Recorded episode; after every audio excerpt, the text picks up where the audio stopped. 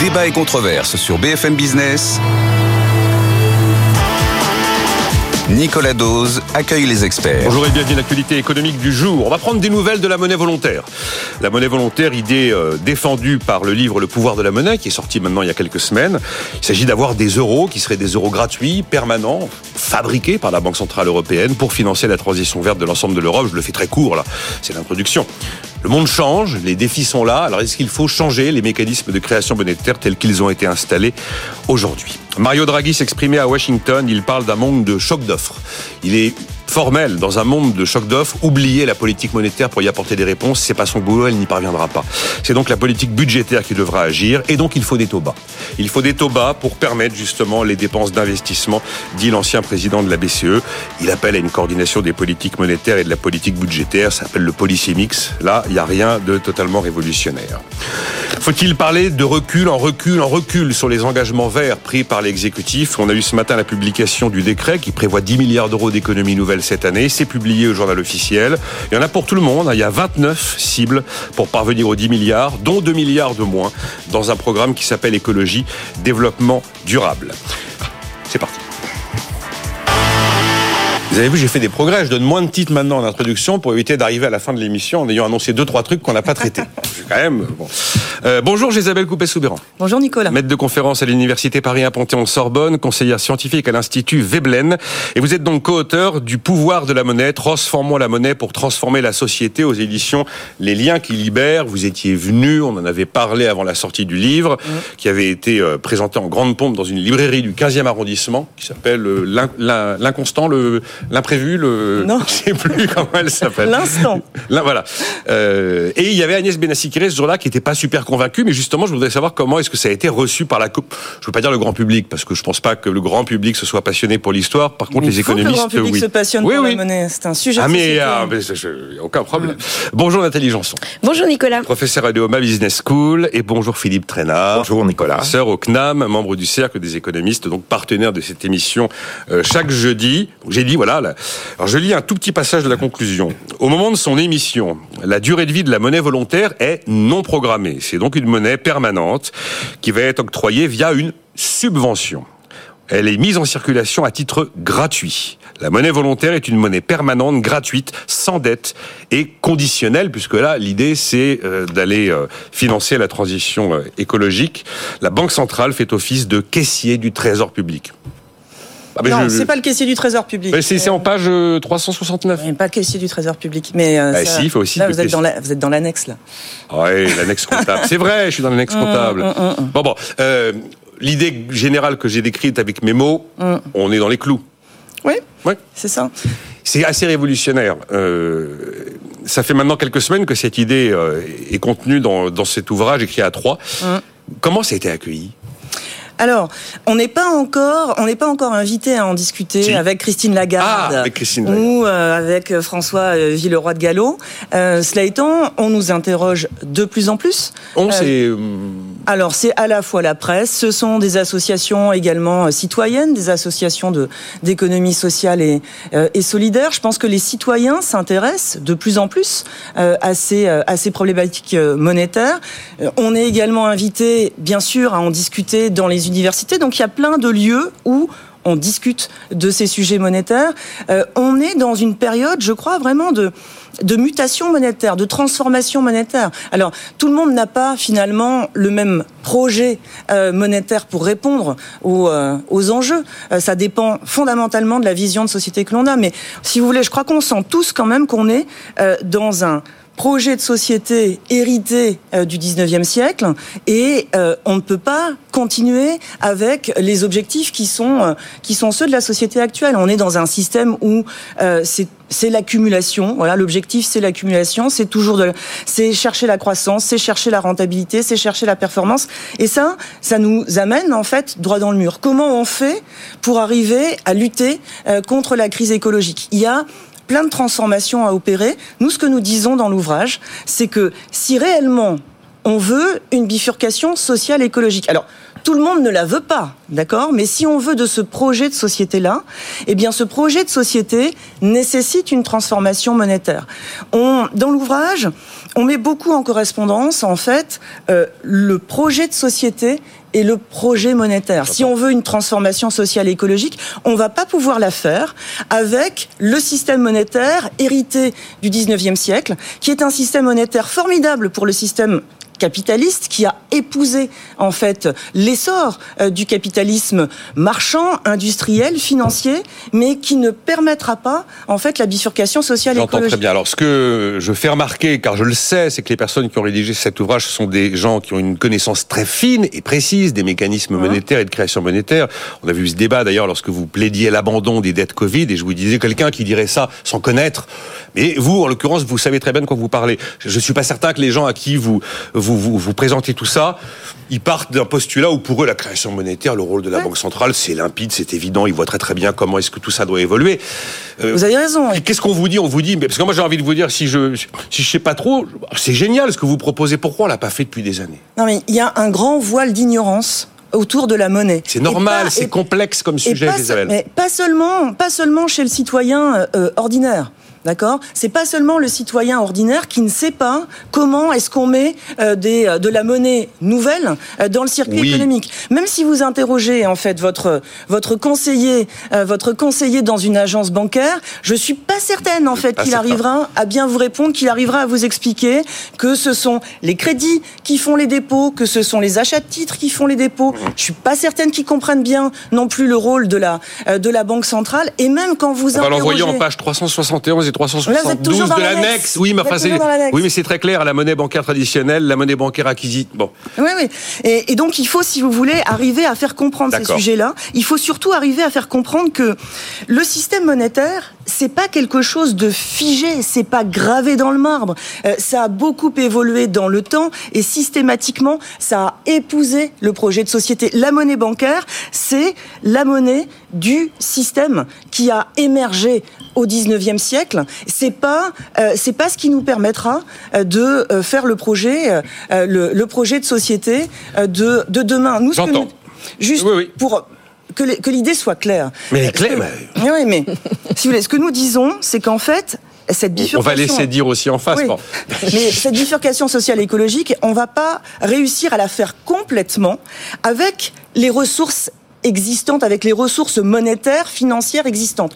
Bien sûr que celles-ci, il faut les réallouer, mais cette réallocation, elle n'ira que vers des investissements verts rentables. Si on veut faire une bifurcation complète, si on veut intégrer dans tout cela euh, des problèmes de biodiversité, où il faut réparer euh, la nature, où il faut un accompagnement social très fort, où il faut des dépenses qui ne rapportent rien, oui, oui, je ben ça, on ne pourra pas le faire dans le cadre du système actuel. Donc, il et on ne pourra pas le faire non plus en créant de la monnaie selon les modes actuels. J'ai bien compris, Isabelle Copé. Voilà, donc il faut Mario Draghi, ce nouveau euh, mode, sans dette et sans, euh, sans, dette. Et, alors en plus, quand vous dites sans dette, sans achat de titre. Euh, je précise, c'est vrai, c'est techniquement vrai ce que vous dites, c'est effectivement sans dette.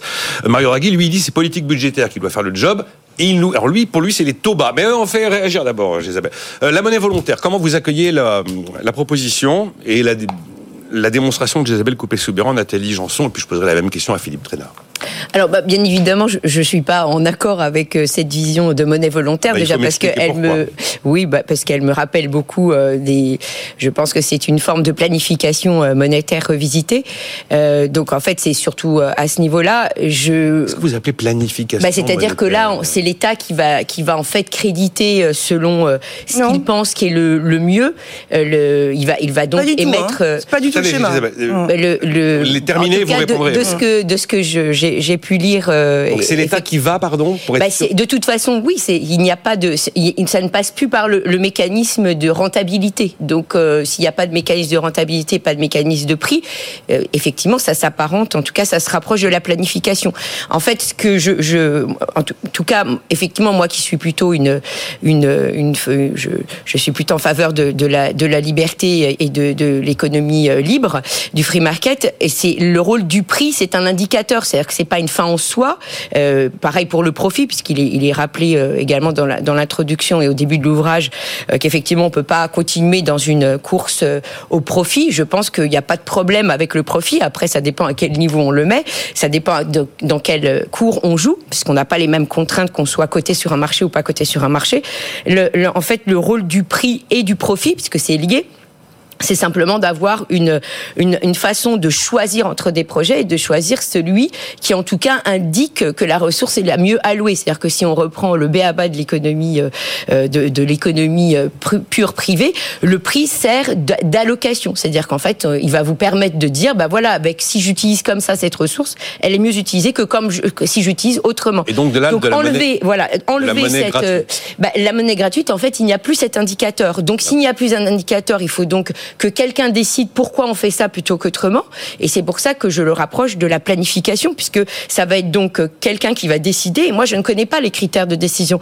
Et effectivement, j'ai bien entendu qu'il peut y avoir, euh, ça va être démocratique, etc. Collégial, mais enfin bon, je crois avoir collégial et démocratique. Mais je me permets d'être très dubitative euh, à l'aune de ce qui a pu se passer dans toutes les tentatives où on a voulu être démocratique et, et ouvert, et surtout au regard de tout, de tout le courant du public choice, donc de la théorie des choix publics, qui nous montre bien que effectivement, euh, même dans les démocraties, en fait, ça marche pas toujours très très bien et que euh, on a toujours un qui veut prendre le pouvoir par rapport à l'autre. Il y a, voilà, il y a plein de de de de, de, limites en fait dans cette euh, dans, dans cette dans cette capacité en fait à se substituer, à avoir un autre système qui est le prix. Et même si le prix n'est pas le meilleur, c'est-à-dire que la profitabilité peut-être pas le meilleur système pour pouvoir discriminer des projets qui vont sont bien de projets qui ne sont pas bien, c'est le moins pire en tout cas euh, pour moi. Je préfère encore le prix que la décision Donc, démocratique. donc je, selon, Donc pour, pour finir, effectivement, je, il y a effectivement une transformation du système bancaire et monétaire, et, et là-dessus, euh, je serai, je partage effectivement le, le constat. Il y a bien une transformation.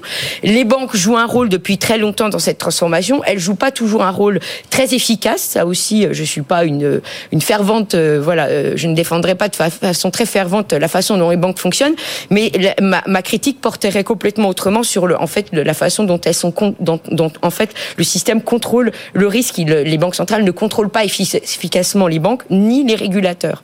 Mais en fait, donc c'est plutôt sur la, la, la différence de gouvernance en fait où je où je porterai ma critique. C'est-à-dire, je voilà, j'ai beaucoup de doutes sur la, la capacité de cette gouvernance à pouvoir délivrer une monnaie volontaire au sens euh, où il est présenté. vous me dites que l'idée de révolutionner ou de changer les modes de création monétaire, vous n'y croyez pas. Non. Bon, Philippe Trédard, et puis après, je les Bah, appellerai. pourtant, Moi, je crois au Bitcoin, oui. donc, Moi, euh, je, je crois. C'est vrai. Je, je crois qu'il y a, il y a On trois aspects dans on- le projet. on essaye il y a d'être très trois clair aspects. sur des sujets Oui. super compliqués, hein. Il y a, il y a S'il vous trois aspects dans le projet, et Isabelle a raison de dire, la monnaie, on peut faire beaucoup plus de choses qu'on ne le pense avec la monnaie. Ça, je suis tout à fait d'accord. Maintenant, les trois aspects. Financement de l'écologie, premier point. Deuxièmement, projet non remplable. Troisième point, démocratique. Financement de l'écologie. Total désaccord, ce n'est pas à la monnaie, je suis d'accord avec Draghi, de faire cela, n'est-ce pas? Euh, On peut, tous les projets écologiques sont potentiellement rentables. Et d'ailleurs, pour les rendre rentables, si on veut accélérer leur rentabilisation, on a un moyen qui s'appelle l'élévation du prix du carbone, c'est-à-dire le fait de faire prendre en compte le système de prix, les externalités négatives de l'utilisation des ressources non renouvelables. Donc nous avons un moyen beaucoup plus efficace qui permet de rester sur des projets et d'exiger des projets euh, écologiques euh, rentables. Deuxième point, non-rentabilité des projets. Non, écoutez, la rentabilité des projets permet une chose. Elle nous permet de nous assurer ou d'avoir un minimum de probabilité que les projets qui vont financer, n'est-ce pas, vont créer la richesse qui permet d'être la contrepartie de la monnaie. Si nous n'avons pas cette richesse créée, contrepartie de la monnaie, qui est une forme de rentabilité, n'est-ce pas? Eh bien, obligatoirement, vous avez plus de monnaie que de richesse créée. Et de fait, si vous avez des projets non rentables, ça veut dire que ces projets, loin d'accroître la richesse nationale, loin d'accroître la richesse sociale, vont la détruire. Donc, finalement, ça va donner de l'inflation. Et nous avons un très bon exemple, n'est-ce pas? L'Allemagne euh, des années 20 et du début des années 30 finance la dette de guerre. C'est le projet parfaitement non rentable, avec toutes les conséquences que l'on a vues en matière d'inflation et qui ont conduit à la montée du nazisme. Troisièmement, démocratique. Alors là, il faut pas se gosser de Qu'est-ce que vous mettez derrière le terme démocratique, Philippe Trénard Oui, démocratique justement. Alors, il y a, tout le monde est reproche parfois à la BCE de ne pas être une institution démocratique. Elle, elle est tout aussi démocratique. Elle est responsable. Elle a été, les personnes ont été nommées par des gouvernements élus, n'est-ce pas Ils ne sont pas euh, présidents de ou membres de, de la BCE à vie. Donc tout cela est tout à fait, euh, comment dirais-je, euh, démocratique. Tout dépend de la définition qu'on veut avoir de la démocratie. Je pourrais aussi bien dire, ben tous les projets devraient être soumis, qu'on financerait, devraient être soumis à référendum, par exemple. C'est aussi démocratique. Non, le mot démocratique est souvent un mot fourre-tout derrière lequel il n'y a rien de spécial. Dans la les démocraties modernes, on des bureaucratie, avec des bureaucrates qui ont des pouvoirs, qui sont des technocrates. Et une des formes de cette technocratie, c'est la Banque centrale. Simplement, on assure une indépendance de telle façon à ce que la Banque centrale ne fasse pas de la réflation à la veille des élections, comme l'aimerait bien, par exemple, Trump s'il est élu. Philippe, sur la monnaie volontaire. Oui. Vous y croyez ou vous pensez Mais pas du tout, parce que justement, il n'en faut pas. Il n'en faut pas. La monnaie volontaire, c'est une taxe, comme on l'appelle, de mm. seigneuriage in fine, car elle se terminera obligatoirement par de l'inflation. Isabelle, il y a eu beaucoup de choses dites.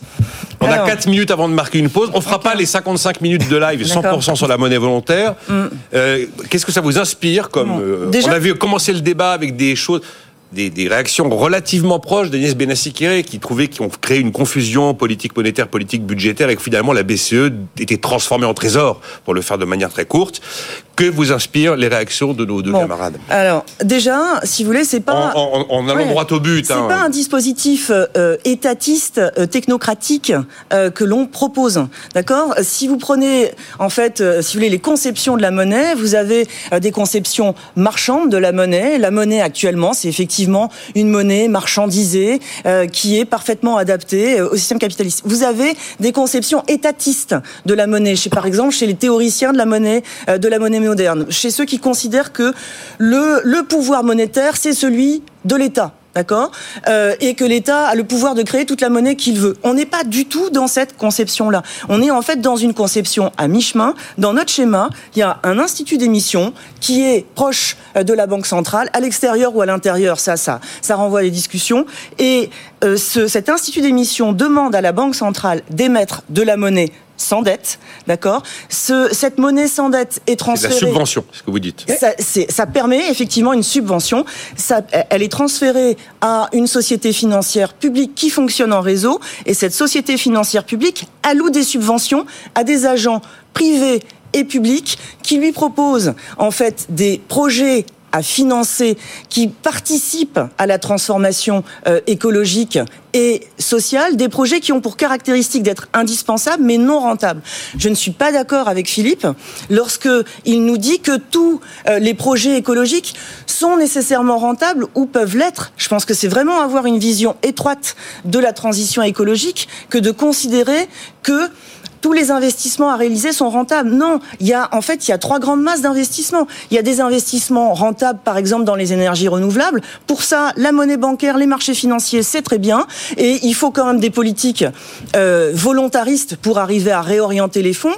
Ensuite, eh bien, il y a des investissements qui sont moyennement rentables. Si vous pensez au grand plan de rénovation thermique, là, je suis désolé, mais on commence déjà à avoir besoin de mobiliser davantage des agents publics, des banques publiques euh, d'investissement. Et puis, il y a tout le non rentable, tout l'accompagnement social, tout l'accompagnement qu'il faut apporter au secteur agricole, par exemple, au secteur industriel pour se transformer, tout l'accompagnement qu'il faut apporter aux ménages pour qu'ils puissent entrer véritablement dans cette transition écologique, toute la réparation de la nature, tout ça, ce n'est pas rentable. Toute la redistribution que ça suppose, c'est ce que vous oui, expliquez. Bien sûr, mais euh, oui, mais au-delà de ça, les aides qu'il faut apporter. Et quand, et si vous voulez, quand Nathalie nous dit, eh bien, euh, euh, le prix, le marché, c'est formidable. Qu'est-ce qu'on va faire? On va mettre un prix sur tous les éléments de la nature. Après avoir mis un prix sur le carbone, on va mettre un prix euh, sur l'eau dans les, dans, dans les océans, sur les c'est le carbone, hein, Isabelle. L'objectif, c'est le carbone. Mais, justement, c'est là. Mais c'est là où vous vous trompez, parce qu'il n'y a pas que ça. Mais, euh, mais, non, mais. Mais enfin, vous pouvez pas courir 25 lièvres dans la transition verte. Mais je suis désolé, il faut avoir une vision systémique, il faut avoir une vision globale, en fait, de la transition écologique. Vous pouvez pas la, la, la restreindre à la transition climatique. Bien sûr que si on avance dans la transition climatique, ce sera déjà un grand pas. Mais ce n'est pas que ça. Une transition écologique ne se réduit pas à une transition climatique. On va marquer une pause. Vous pourrez réagir encore sur ce sujet. Ah ben, après, je vous ferai réagir de manière un peu plus basique. Vous avez vu qu'on a retirer des sous à ma prime rénov. On a à mon avis eu raison de modifier un peu le DPE. Là, il y a encore des engagements qui ont été pris après Ecofito euh, sur les pesticides. La niche du gazole non routier, on est en train de faire marche arrière. Les aides feux, il y a des villes qui renoncent parce que les gens ne veulent pas. Là, on a retiré 2 milliards d'euros au programme écologie développement durable. Hein. Et bien là, c'est pas, c'est pas de l'argent gratuit et permanent celui-là. Et justement, il n'est pas permanent. marque une pause. On se retrouve dans un instant. On évoquera. J'aimerais bien qu'on dise peut-être un petit mot de l'Allemagne et puis de l'euro numérique. Il n'y a rien de meilleur que l'euro numérique. Euh, Pour se réveiller le matin. C'est bon, ça. Un bon euro numérique. Voilà, la BCE tente de rassurer les banques commerciales, notamment les françaises, pour leur dire mais non, ça va pas vous tuer. À tout de suite. Nicolas Dose et les experts sur BFM Business. Débat et controverse sur BFM Business. Nicolas Dose accueille les experts. Avec Isabelle Coupé-Soubéran, maître de conférence à l'Université Paris-Panthéon-Sorbonne et conseillère scientifique à l'Institut Veblen, qui a publié Le pouvoir de la monnaie, transformons la monnaie pour transformer la société, sujet qui nous occupe depuis le début de l'émission aux éditions Les Liens qui libèrent. Nathalie Janson, professeure à Neoma Business School, et Philippe Trainard, professeur au CNAM, membre du Cercle des économistes, partenaire de cette émission chaque jeudi. Il y a Bruno qui dit, il y a un des invités qui a moins parlé que les autres, ça doit être vous, Philippe, je pense. Euh, mais il hésite entre une émission trop technique ou idéologique une autre invitée me dit Ouh, je suis un peu sous l'eau là ce matin depuis que je vous écoute. Euh, voilà. Alors je réécouterai parce que ça a l'air ça a l'air bien. Euh, voilà. Euh, comme d'habitude, Isabelle Coupé-Soubéran tente de répondre à un problème concret de financement de la transition, tandis que ses contradicteurs restent sur des positions dogmatiques. Oh, Madame Janson et Monsieur Trainard, qui ne répondent absolument pas au problème, c'est désespérant. Mais à côté de ça, la clairvoyance de Nathalie Janson, merci. Voilà. voilà euh, on reprend, on repart, on repart sur quoi? On fait pas toute l'émission dessus, mais euh, la monnaie c'est politique de toute façon. Oui, bah, c'est là où on n'est pas d'accord. C'est-à-dire que pour moi c'est pas politique, c'est malheureusement pour ça. Essayez d'avoir des propos accessibles pour tout le monde. Parce que oh, je, comprends quand on me dit qu'on est un peu sous l'eau. Bien sûr. C'est pas le cas tous les matins. Hier, on faisait faut-il encadrer le droit de grève? C'était plus simple. Là, la monnaie volontaire, oui, c'est un peu. Mais voilà, c'est ce qui nous sépare. C'est-à-dire que pour moi, la monnaie n'est pas un projet politique et malheureusement, elle l'est de fait. C'est-à-dire que les États ont toujours aimé avoir la main sur la monnaie parce qu'ils peuvent financer très facilement. C'est ce qu'ils ont fait toujours leur guerre. Ça a été rappelé par euh, Philippe Trainard, mais ça, c'est, je veux dire, c'est historique. Les Britanniques créent le Parlement pour contrôler l'usage de l'argent par la couronne bah, d'Angleterre. Mais c'est bien ça qui est le, c'est là où le bas blesse, c'est-à-dire que la monnaie ne devrait pas être politique, et c'est bien pour ça que je j'adore le projet Bitcoin pour cette raison. mais le projet Bitcoin est un projet politique, bien entendu. Il n'y a pas de politicien dedans. Mais si. Oui, le côté libertarien. Qu'est-ce qu'on appelle Qu'est-ce que c'est qu'un projet politique? C'est un projet de société. C'est ça la politique, c'est une vision du monde, c'est une vision de la société.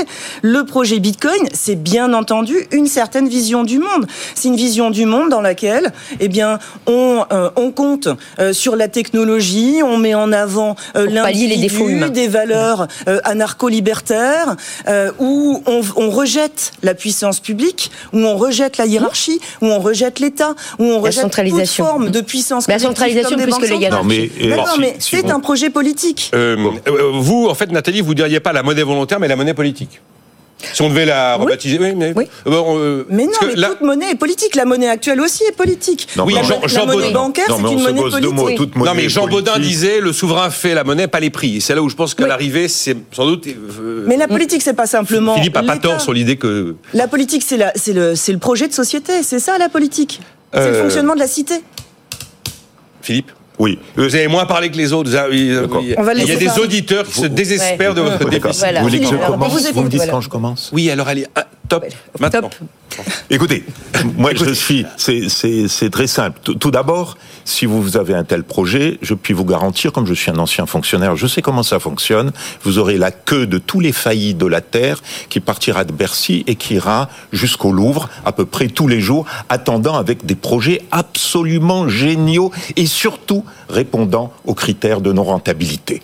Ils seront là. Donc, et ce qui est très très clair, c'est qu'un projet rentable, vous pouvez, et justement d'ailleurs politiquement, vous pouvez le rendre rentable en introduisant des coûts pour l'usage de certains biens publics, de certains biens euh, économiques prix, hein. qui n'ont pas de prix immédiat sur le marché.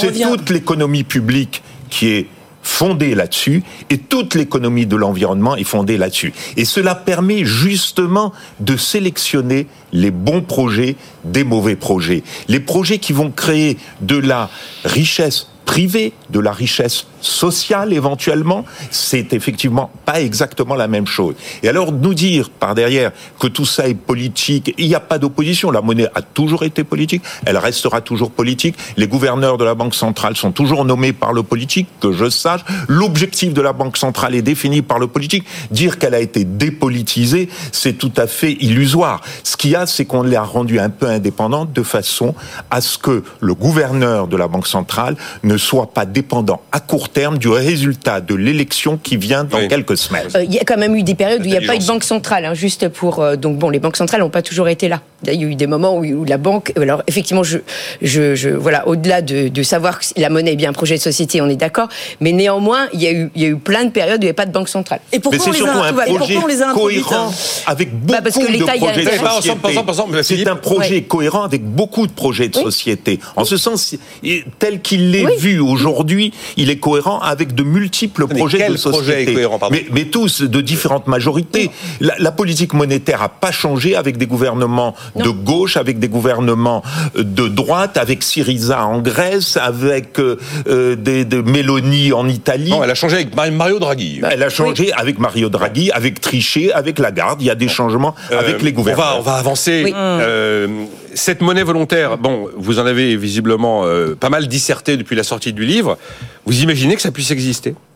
Mais Franchement, au fond de vous, euh, Gisèle Je crois que euh, ce, ce, dont, ce dont il faut prendre conscience. Il faut, on n'a pas le droit de brider la réflexion et ça, c'est hors de question. Mais est-ce que vraiment ça pourrait être quelque chose qui, qui voit le jour selon Mais vous? La monnaie sans dette, la monnaie libre de dette, ça existe déjà en fait. La Banque centrale en a déjà créé. Lorsqu'elle a prêté aux banques des liquidités à taux négatif, que les banques ont remboursé moins que ce qui leur a été prêté. La différence, c'est quoi? C'est de la monnaie centrale sans dette. D'accord Donc ça existe déjà, la monnaie une anomalie. Bah, ce que nous, ce que nous disons, c'est qu'en fait, techniquement, c'est bien sûr possible que cette monnaie sans dette peut être une nouvelle façon de créer de la monnaie et que ça permet justement eh bien d'accroître la capacité de subvention dans l'économie et de ne plus si vous voulez euh, subordonner en fait cette capacité de subvention simplement aux capacités d'emprunt euh, des États euh, sur les marchés. Quand Philippe nous dit en fait on peut on peut rendre tous les projets euh, rentables au fond en y intégrant des subventions, où est-ce qu'on les trouve Des coûts ces sociaux. Subventions des coûts sociaux. Eh bien, il faut accroître ce pouvoir de subvention et ce pouvoir de subvention, on peut l'accroître en introduisant un nouveau mode d'émission de la monnaie qui d'une certaine manière existe déjà sauf qu'il n'a bénéficié qu'aux banques eh bien, faisons en sorte que ça bénéficie au-delà des banques, à tous les agents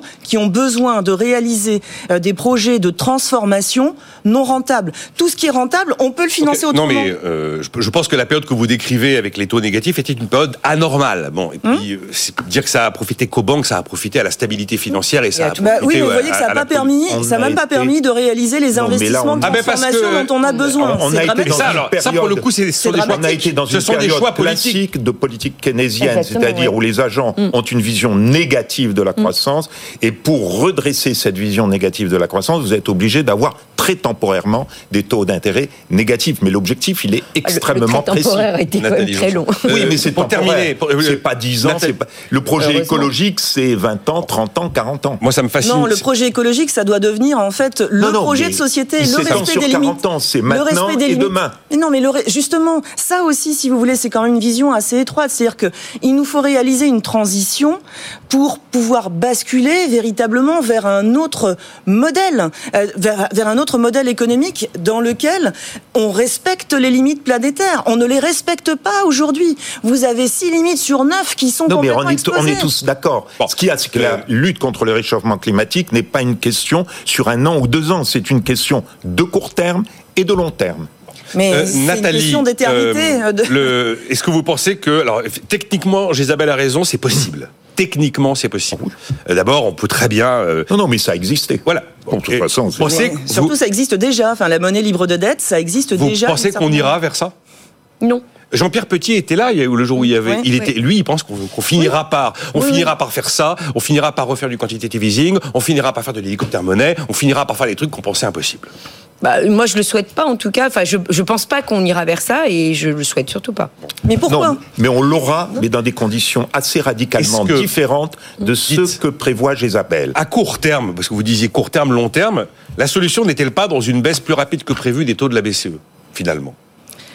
Mais ça, ça, ça permettra, si vous voulez, de rendre non, à surtout nouveau pas. possible. Ah bon Alors attendez. Surtout pas. Alors, attendez, Jézabel et puis Philippe. Alors, euh, Court, hein, parce que voilà, Oui, oui. straight to the point. hein. si si les taux d'intérêt euh, baissent à nouveau, ce qui est absolument pas certain, ça va vraiment dépendre de l'évolution de, l- de l'évolution de l'inflation. Si les taux d'intérêt baissent à nouveau, ça permettra peut-être de faciliter euh, des investissements, mais encore une fois, on l'a dit tout à l'heure, euh, même dans la période de taux très bas, voire négatifs, nous n'avons pas réalisé euh, les investissements publics et privés nécessaires à la transition, euh, à la transition écologique. Donc, vous voyez qu'il y a un problème dans les arcanes en fait du système monétaire Après, et il y a des choix politiques. hein. Il y a ceux qui réparent le toit quand il fait beau et ceux qui le font pas.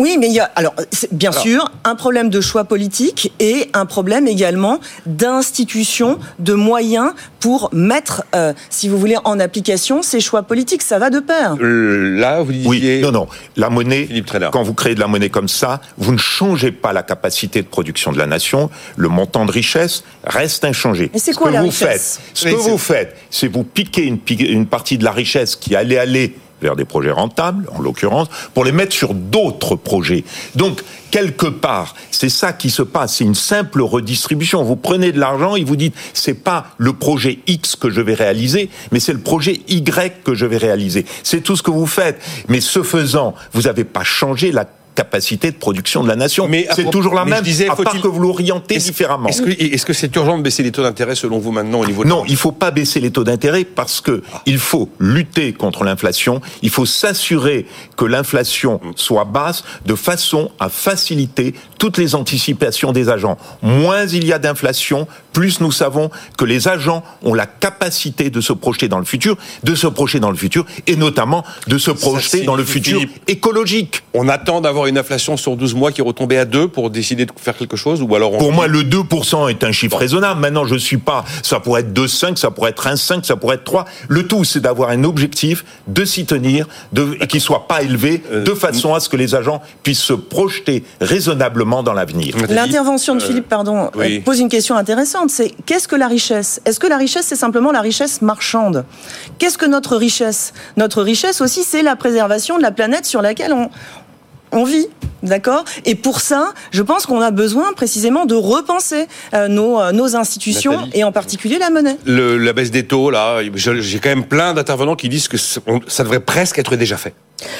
Parce que on a dans notre, euh, enfin, en particulier en France, euh, voilà, quand on a des chiffres qui arrivent à la récession, il faut baisser les taux tout de suite, euh, voilà. Donc c'est, c'est- je pense que la- la- la- la- l'opinion majeure va dans ce sens-là.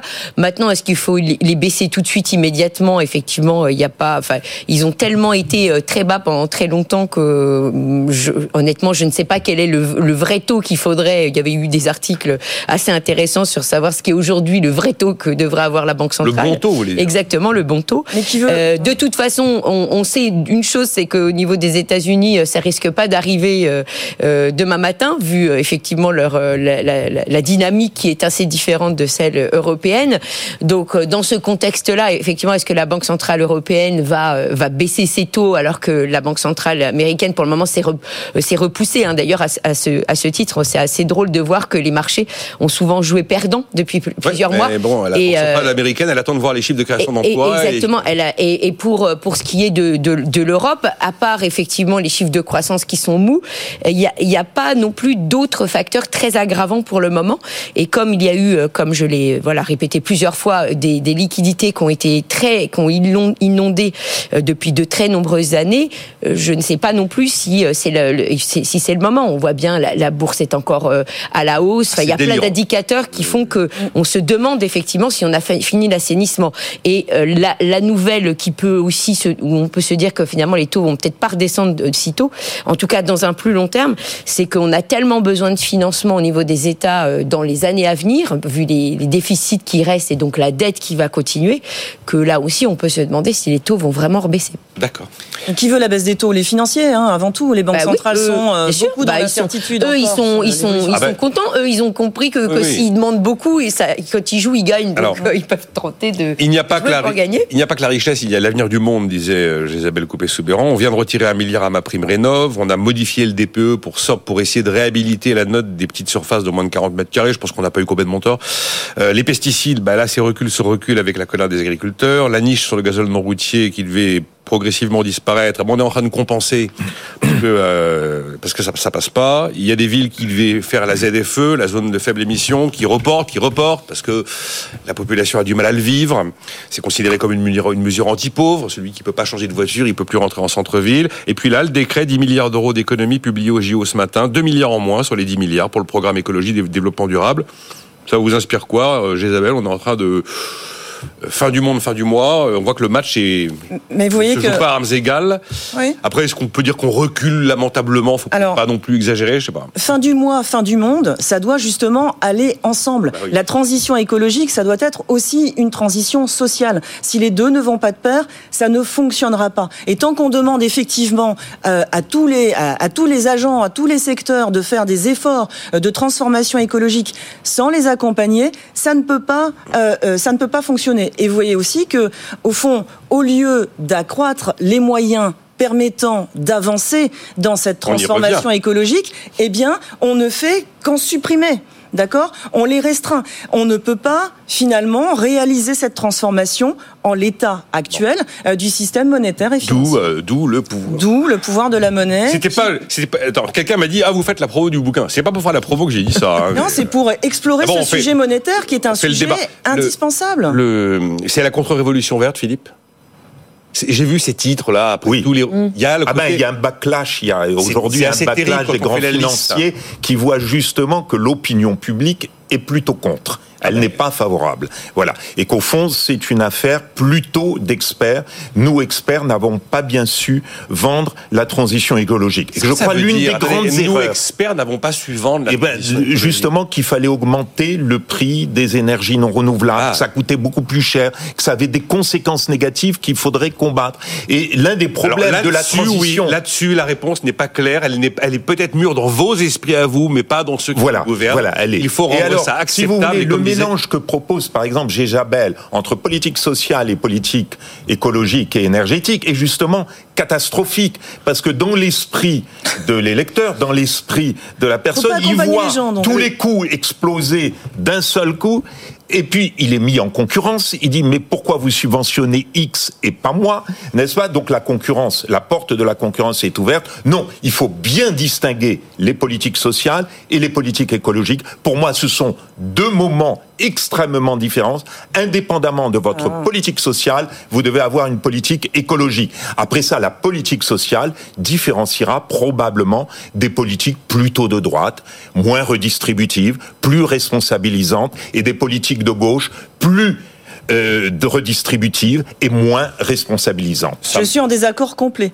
Euh, si je pense qu'on peut arriver au, enfin, au résultat final, on peut arriver à la même chose. Hein, enfin, non, non, mais si, si, on ne fait, si on ne fait pas de la transition écologique également une transition sociale, eh bien, on n'y arrivera pas. Les deux vont de pair. Il faut cesser d'opposer, si vous voulez, fin pas, du monde, fin du mois. Il n'y aura pas de transition écologique avec votre transition sociale parce que les projets de transition mmh. sociale, entre guillemets, sont extrêmement différents. Il n'y a qu'à regarder, là, pour le coup, les, les, les sondages. Là, autant sur l'écologie, en principe, tout le monde est plutôt un peu d'accord pourvu qu'ils ne payent pas. Autant sur le ça. social, oui. tout le monde n'est pas d'accord du tout. Et nous avons beaucoup oui. de projets rivaux. Mais pourquoi les gens ne veulent pas, justement, ben... aujourd'hui, euh, consentir aux efforts euh, de, de, de, transition, précisément parce qu'on ne leur en donne pas les moyens. Il faut que les moyens aillent de pair avec les transformations à opérer. C'est en cela que transition écologique et transition sociale doivent aller de pair. non, mais à ce moment-là, juste euh... un point.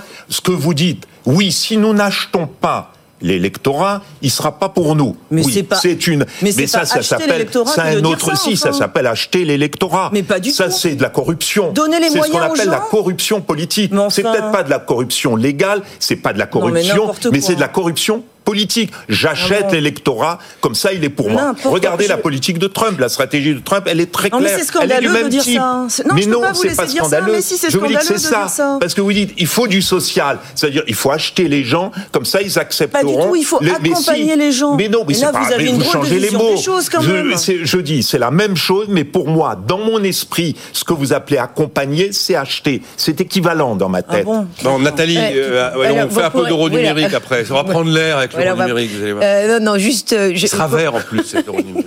Juste pour euh, pour rebondir, je, je- enfin moi de toute façon le travers que que je, je pense être dans, dans dans dans le livre et qu'on revoit à travers les désaccords ici, c'est qu'effectivement on, on veut absolument imposer l'urgence climatique. Je ne dis pas qu'elle n'est pas là l'urgence climatique, je dis simplement qu'elle se fait par, parce que effectivement, euh, on va avoir euh, des, des, des, des gens qui vont vouloir s'en emparer. Et je ne pense pas que ce soit le meilleur moyen pour qu'ils s'en emparent, la façon dont, dont effectivement Jézabel le suggère. Euh, et je, je, je pense qu'effectivement, c'est dans le comportement du quotidien veut- que, que la transformation en fait des comportements des gens que ça peut se faire. Donc effectivement, je suis plus de la de la de l'équipe de ceux qui pensent que c'est le prix qui sera un déterminant dans le déclenchement des comportements, parce que de toute façon, même aujourd'hui, vous pouvez avoir des comportements tout à fait écologiques, tout à fait vertueux, et il y a plein de gens qui ne les ont pas. Euh, je ne vais pas reprendre mes exemples euh, euh, ridicules, mais qui existent quand même. Vous, il suffit d'aller sur un marché de proximité pour voir la moyenne d'âge de celui qui vient faire son marché. C'est relativement écologique d'aller faire son marché parce que c'est à côté et on prend pas sa voiture et on a des produits souvent qui sont locaux. Bah, je peux vous dire que la moyenne d'âge elle est très élevée. Donc ça veut bien dire que beaucoup de gens ça ne les intéresse pas et que donc pour les intéresser, bah, faut- Moi, je, peut-être alors, effectivement. euh, je pense qu'il n'y a pas qu'une histoire. Je sais pas si c'est que de l'accompagnement financier, mais tout le monde veut du circuit court, de la planète verte, Mais il ne le fait pas. euh, du bio, de l'éco-responsable. Parce que n'a pas les moyens de le Et faire. quand Non, vous voyez, non, non, mais quand vous voyez. Vous le- êtes déraisonnable, vraiment, vous quand êtes, vous déraisonnable quand vous nous dites que euh, il ne faut pas imposer l'urgence, euh, l'urgence climatique ou l'urgence écologique. Nous sommes dans Bah, une crise gère écologique. Nous sommes en pleine crise écologique. Si nous ne faisons rien, nous ne pourrons plus habiter cette planète. Mais il faut, mais on il faut peut pas vraiment dire que, en on peut prendre pas dire que la. France, la France et l'Europe ne fassent rien. Quand vous Alors, prenez tous les bilans d'action, pas- on ne fait c'est quand rien, même en Europe qu'il se passe le plus de trucs. On ne fait pas rien, mais on ne fait pas assez. Oui, d'accord. D'accord. Bah, On- n'est pas du tout sur les trajectoires nous permettant d'atteindre les objectifs qui sont fixés. Alors, Ah, Jusqu'à maintenant, les réponses technologiques aux problèmes, elles ont plutôt été données par le marché par, euh, que par les gouvernements. On, on regarde tout ce qui est, euh, voilà, les, les problèmes de, de, de terrain si- euh, sismique.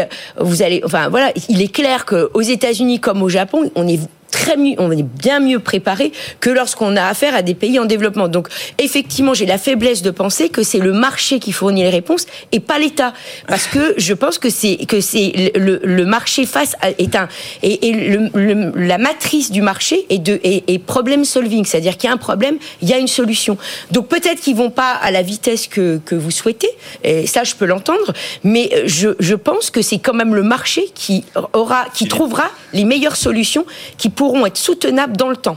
Philippe, euh, Non, mais J'aimerais qu'on dise un mot d'euro numérique Oui. après. Je, je, je crois qu'il faut absolument aller dans le sens qui était que que, que vous indiquiez, c'est-à-dire d'envoyer les et oui et que euh, de- d'envoyer les signaux prix parce que de fait les personnes les investisseurs sont réticents parce qu'ils voient pas bien où nous allons. N'est-ce pas Il vous suffit d'aller aller dans les campagnes, aller partout. Quand vous dites à quelqu'un de changer sa chaudière, quelle va être sa première remarque? Mais est-ce que vous êtes sûr que ma nouvelle chaudière, elle va pas être interdite dans deux ans ou dans trois ans pour des raisons d'ailleurs écologiques? Donc on a un vrai sujet de consistance intertemporelle, de cohérence intertemporelle dans la politique écologique que nous menons. D'où les réticences. Aura- pas? Et là, on a un travail de conviction. On n'a pas un travail d'arrosage d'argent. On a un travail de À conviction. Chacun sa magie. Hein. Votre Bon. magie, c'est le marché, euh, c'est la technologie. Vous, c'est la volontaire. magie, c'est la, c'est la dette publique. Euh, nous, effectivement, on, on, on propose, si vous voulez, d'activer davantage euh, ce levier monétaire, mais n'opposons pas tout. N'opposons pas tout. Voilà. Bon, euh, moi, je suis, j'ai été frappé par un chiffre récemment parce que vous reprenez les, les enquêtes d'opinion sur faut-il un monde plus vert, plus court, circuit court, éco-responsable, tout le monde est pour. Prenez le nombre d'abonnés à Tému. Le site où vous pouvez acheter des saloperies à moins de 1 euro qui viennent de Chine avec. C'est délirant, quoi. Il y a des millions de personnes qui achètent sur Temu des saloperies qui coûtent moins de 1 euro ou 1 euro 50 et qui viennent gratuitement car les, Non, les, les frais de C'était la livraison même sont- chose avec les supermarchés. euh, Ouais. Moi, je, où je- ça faisait rire parce que tout le monde était contre les supermarchés, mais les petits commerçants disparaissaient parce que les gens y allaient. Quoi. La C'est- BCE. C'est l'arbitrage économique Exactement, classique. exactement. Si j'ai un produit moins cher, je vais aller vers ce produit Le moins prix. cher que j'ai ou que je n'ai pas les moyens. L'euro numérique, la BCE dit, bah, bon, c'est le, c'est le projet est en cours. Pour l'instant, c'est très nébuleux pour chacun d'entre nous. Mais l'idée, c'est qu'un jour, à terme, on aura peut-être tous, en tant que citoyens de la zone euro, un compte directement à la Banque Centrale Européenne. Alors, la BCE dit, attention, on va pas faire n'importe quoi. Ce sera pour payer. Ce sera pas un moyen d'investir. Sous-entendu, je ne vais pas vous retirer, vous, banque commerciale, la production de crédit. C'est vous qui allez gar- garder la production de crédit. Et puis les banques euh, qui considèrent que finalement un euro numérique fait qu'on pourrait quasiment se passer d'elle, disent attention, il faut qu'il y ait 500 euros maximum par compte d'euros numérique. La BCE dit on verra, mais enfin on pourrait peut-être imaginer de limiter à 3000 euros. Voilà. Euh, en fait, je vous dis ça, mais c'est quoi la question?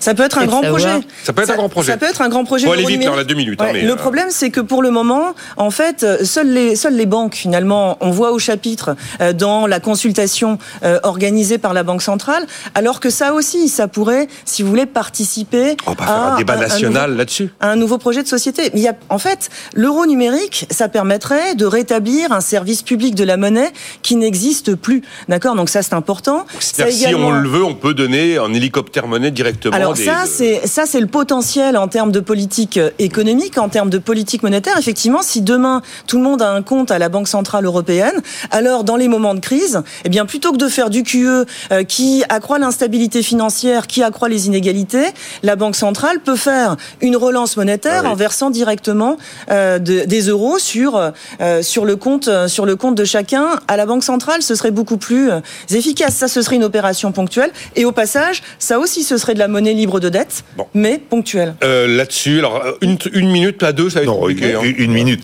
Non, à deux. Deux, oui, d'accord. 30 donc, secondes on, on chacun. voit, les banquiers centraux voient très bien que le Bitcoin, tout d'un coup, ça Oui, mais- fonctionne. oui, oui. Et qu'est-ce qui fonctionne dans le Bitcoin?